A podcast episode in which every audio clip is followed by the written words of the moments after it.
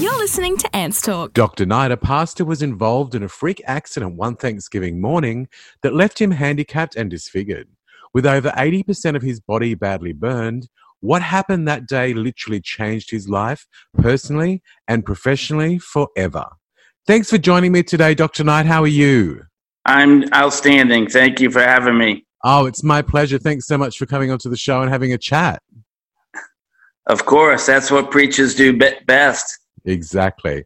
Now, listen, I just wanted to ask about your life before the accident. Well, the, um, uh, let me see. I, you know, I grew up. My dad was Episcopal priest, and I kind of grew up in his shadow, and uh, always uh, admired him, and but never really heard anything about the gospel, uh, or I should say, being born again until I was in my freshman year. My my dad actually introduced me to a youth leader named Andy Cabot, and uh, Andy Cabot invited myself and another high school student to his farm in New Hampshire, Walpole, New Hampshire. Said, "Hey, come on up. We'll we'll uh, just uh, spend some time on the farm." And he says, "Bring your Bible with you." I said, "Okay."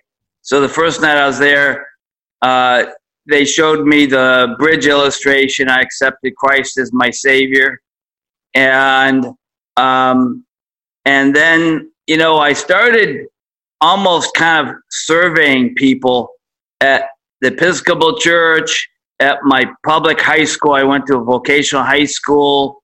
My own family asked, "Are you born again?" And nobody responded in the affirmative, and so I concluded, I was 16 years old. I concluded that I must be a missionary because nobody else around me knows Christ as their personal savior. And so then I kind of just uh, went through high school, kind of being an outsider. I didn't go to parties and didn't do you know crazy things. Uh, and um, and then uh, a year or so after high school, I went in the Air Force and I found a lot of good Christian friends there. And um, that really was very formative in my Christian life. And I really started seeking for a church, even though I had Christian friends in the in the Air Force. I didn't really know where I belonged in terms of a church, and I didn't really think where I was where I grew up was the place to be. And so it wasn't actually till I got out of off active duty. I was actually in the Air National Guard in Connecticut at the time, and a lady invited me to a Baptist church.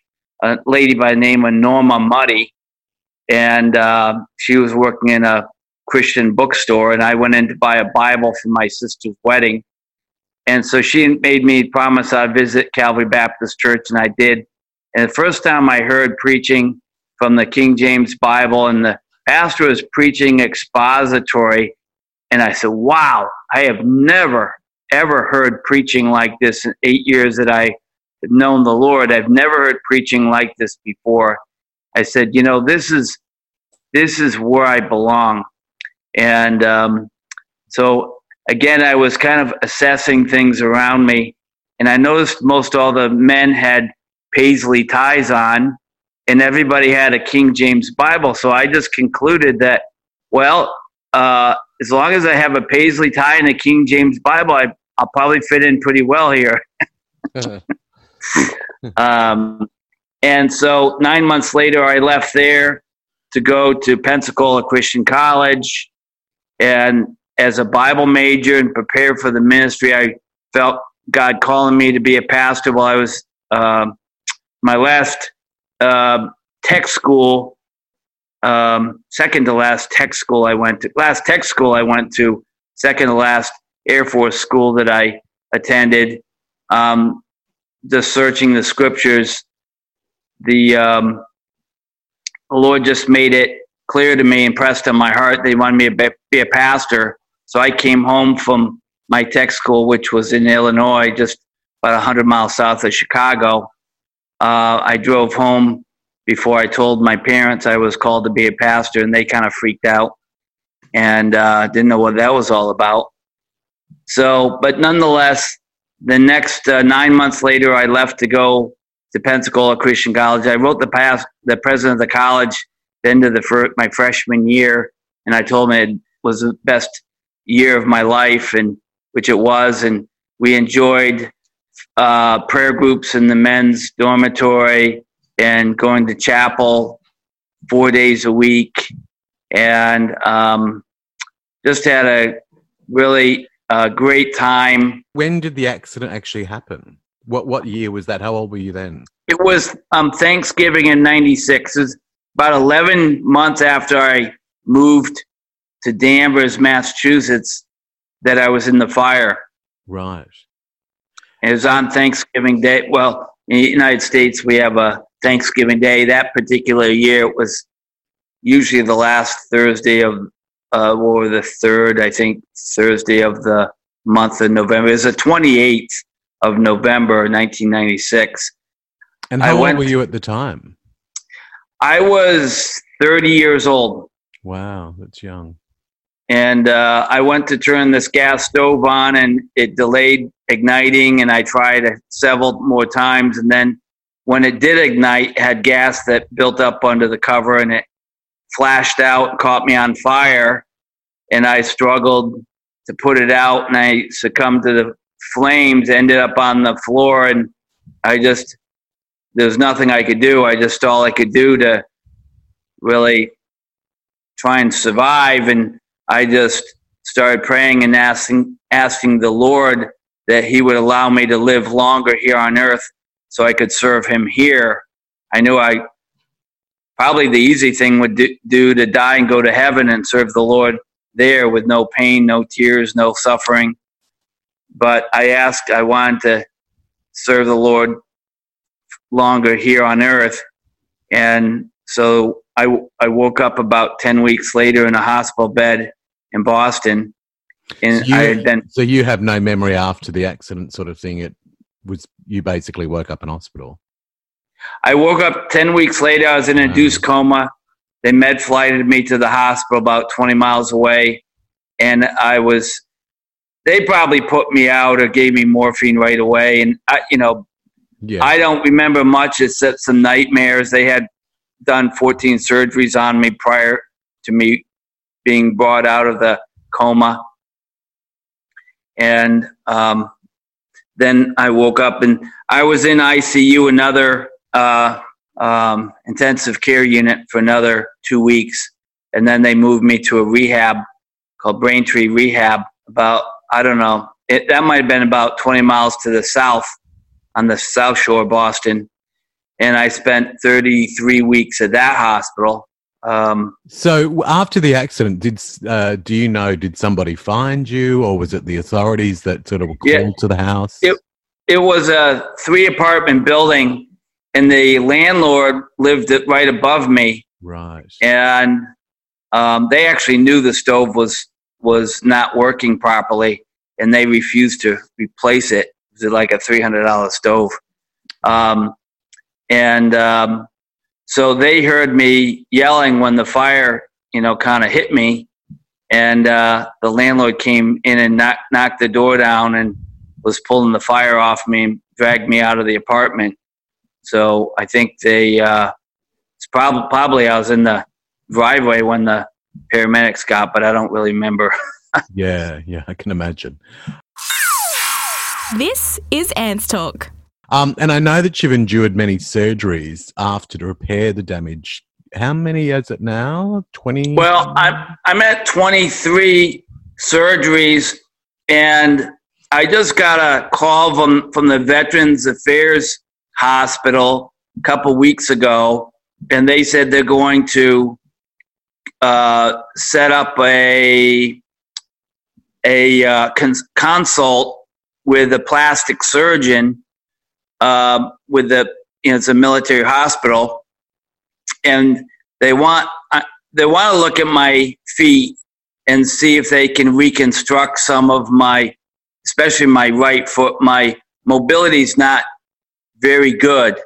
Right. Um, I'm not in a wheelchair anymore, but I'll use a wheelchair it, whenever I go through an airport. So if you can think about the distance you, you have to walk through an airport, that's about that's more than I want to be walking. yeah, and there's also all the standing around waiting to be served too. Right. So that'll be if I do that, that'll be my 24th surgery, and you know that probably won't be my last. But I've had 23 surgeries to date and eight months in therapy, learning how to. I was 20, 31 years old. I was learning how to walk all over again. I was using um, a walker. I had braces on my legs. I was used crutches, used walker. Started on the parallel bars. All those different processes. Learning to walk up and down steps again because yeah. I lost all mobility of my legs and feet while I was in the coma and, and in bed for probably hmm, 16 to 20 weeks, something like that. Yeah. Um, constantly. I, I, can imagine too that the burns and the skin grafts itself would tighten the skin and make it a lot harder to be mobile anyway. Well, it's all grafted. It's all grafted. Yeah. So you can see my leg. It's all gra- That's all grafted skin. They they took uh, they took uh, donor site from my neck and they shaved my head three times to um, take skin. My forearm, my forearm on both of my forearms and my upper back. They uh, used as donor sites. My shoulders, they took skin from the shoulders to put on my heels. But when I came out of the coma, I had no skin on the back, two thirds of my feet. No skin at all. That's incredible. It was all red. So it I know that over in the states, you guys have a quite a complex medical system. Um, over here in Australia, we're very blessed to have um, Medicare. So, you know, if if if you can't afford private healthcare cover, you will always have the public system, which we get all of our you know care for free and um, we have also have a reduced rate on medical uh, medicines, etc. So, how would someone over in the states like yourself afford such surgeries? Well, I had now this is 23 year old. You have to take in the count the time value of money, but 23 yeah. years ago is about a million and a half in medicals. Today's money, it'd be about two and a quarter, two and a half million dollars in today's yeah. money, uh, U.S. money. Um, I had I had a full insurance, and then a private insurance is called uh, Connecticut. It was through my former church in Connecticut, and I was on a plan where you could continue paying for that, and they would keep you on the plan for so many so long after you left your employer. Yeah. So I was happened to still be on that plan, and then um, when I came out of the hospital, I was, of course, I was a resident of Massachusetts th- at that point, and they have a plan called Mass Health, and that that was in it, well, incidentally, when I before I came out of the coma, my dad had already signed me up for Social Security disability. Yeah, so, I did read that. Okay, so he he took care of that while I was still kind of unconscious, and um, so but then when my my insurance ended up lapsing i went on the mass health. So between the social security disability the medicare and then the mass health which was the state one is a federal program and the other is a state it paid entirely for everything as oh, far as my medical. I had no uh, no outstanding bills when I left the hospital. Oh, that's brilliant. Yeah, it's very good. Yeah. What, so what's been sorry? What what has been the biggest challenge that you've faced since the accident? Well, you know, um, I mean, this whole scenario is about uh, about it's not about me; it's about Christ. And but relative to myself, it's God's calling on my life to be a pastor. And this has been one more obstacle that's made it incredibly difficult to pastor a church. I used to probably knock on doors, go door to door for five to eight hours a day, and I loved it. I didn't walk; I used to run between the houses. Wow. Um, so it's you know with the ministry, uh, you know, my dad used to say the way you build a great church is shoe leather, shoe leather, shoe leather, and um, so um, not being able to have this functionality of a normal normal man, normal uh, physical condition has been extremely difficult. And everything I do in my life is seems like it's totally wrapped up in what my um, you know my health. Yeah. Uh, every decision I make kind of goes through the prism. You know, I moved to Florida from uh, Connecticut because of my health. The doctor told me to get out of the cold cold weather.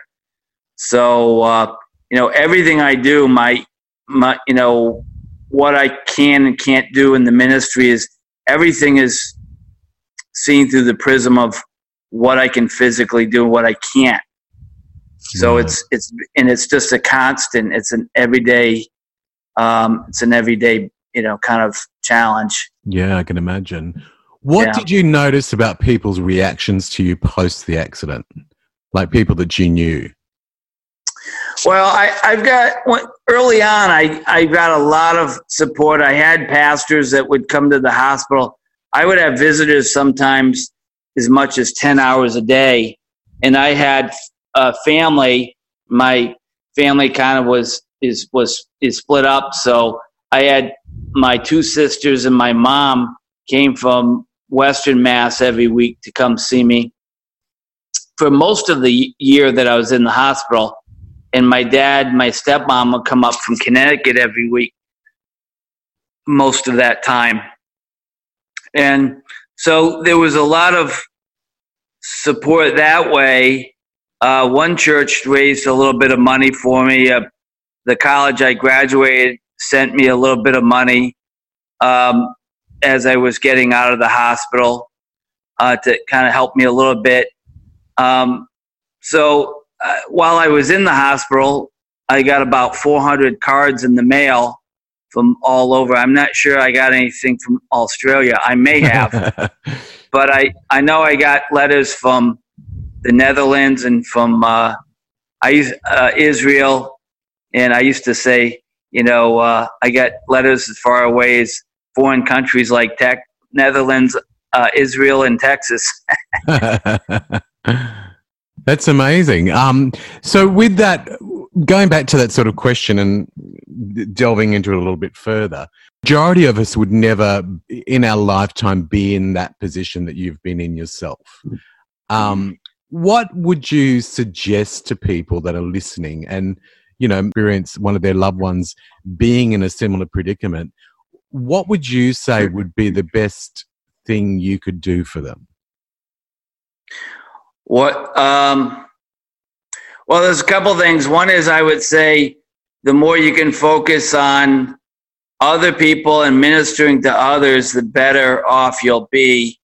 Uh, it's it's never good to focus on yourself, even when you're, you know, you know, you're in bad shape. It's always better to be focused. The best thing I guess I could say is to have a godly purpose in your life why why you exist to why you deal with you know the trials that you may go th- be going through and uh, keep your keep your focus and keep your eyes on Christ and um, understand that you know there's a song we sing uh, I don't know what t- tomorrow brings but I know who holds tomorrow so you know I would say uh, keep your focus on Christ keep your purpose um, on the things of of Christ, and that will help you a lot. I mean, that was if there was any reason that got me through this, is the the purpose would be Christ. That was my purpose. It wasn't anything else. It was Christ.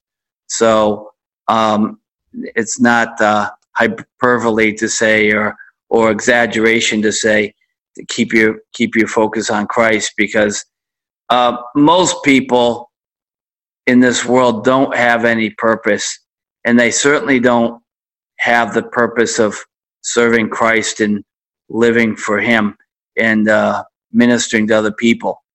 Mm. Most people in this world don't have that. Though there's many good Christians, most do not. So I would say the best thing you could do is live with purpose in your life. Sure. And what about um, today? What sort of challenges do you still face today? Uh, well, well, the medical is a is a problem. I'm I'm looking at this other surgery that's gonna probably make me, uh, you know, um, bound. You know, I'll be in bed for quite a while and have to go through rehab all over again. Um, so the challenges are um, constantly the medical issues that come up every day. Mm. You know, I have I have I have grafts that break down on my feet, my legs, and different parts of my body, and um, so just trying to stay healthy is probably my biggest biggest challenge, and and also I have to take my own advice. I gotta remember why I'm here, and that's to stay positive because I'm here for Christ. I'm not here just for myself. Mm, so I, I kind of got to take my own, you know, uh, I got to eat my own cooking. Yeah. Shall we say? um, you've also written three books. What are they based on? Well, the first one is my doctoral thesis. Uh, the first two are actually both combined in my doctoral thesis. My, uh, I'll put it this way. Um, this book hang on a second. This book here is my doctoral thesis. Um, children's ministry leadership is my thesis. Other research that I did in my doctoral program, um, I came up with this book, Leadership the Lord's Way. And then I did some other research work, and I came up with this book, Transformational Truth down and when they went out, when they came in, basically the family was talking about the Lord all the time together. It wasn't, you know, something you just turned on when you went to church and turned off when you came home. You talked about things of God all the time. U- ultimately, is training parents to lead their children to Christ. And then there's there's lots of different lots of different definitions of leadership. In fact, I go through 80 years of different um, uh, definition. There's a de- new definition every decade or so. Uh, and and uh, so I go through different definitions. There's all kind of things. So we we kind of come up with a premise of follower first, you know, follower first type of uh, leadership. That's basically says the closer you follow Christ, the the the better leader you are. And then um, this book, this is my first volume of, of Transformational Truth. I'm just finishing up volume two now, but um, this compares and contrasts prepositional apologetics, presuppositional, excuse me, presuppositional apologetics with classical apologetics. Another chapter, we're comparing uh, the Quran, what the Quran says about salvation and heaven and hell, with what the Bible says. I think that's chapter five. And um, so this this is basically te- teaching how to talk to the unsaved about Christ and uh, to reach others for Christ. So, like I say, we're about. I'm about to. I'm at, just turned seventy five thousand words in my second manuscript, Transformational Truth, Volume Two. So I've been working on that every day as of late. Sure. Um, and I also know that you've started a YouTube channel. Do you want to actually um, just read the so the listeners, if they want to tune in and watch, that, that they come and find you? Could you just give the address on YouTube? Yeah, if if, if people just go to Dr. Andrew Knight on YouTube, they'll find it, or they can go to excellentway.tv and all the cha- all the YouTube uh, videos are tied to the website right on the front page. But Uh, so that's all. That's also the website that uh, listeners would be able to find more about you yourself. Correct? Yes, yes, and my podcast, uh, Apologetic Now, is on there as well. Fantastic. Do you want to just read that website out one more time before we go? It's excellentway.tv. Fantastic. Andrew, thank you so much. We really, really appreciate your time. You've got a fascinating story, and I'm sure the listeners will love listening to it. Um, and uh, we hope to chat again sometime. Certainly, anytime. I'd be glad to uh, keep up with you all. Thank you so much. We really appreciate it. Okay. Bye. Ants Talk. It's like Oprah, but not.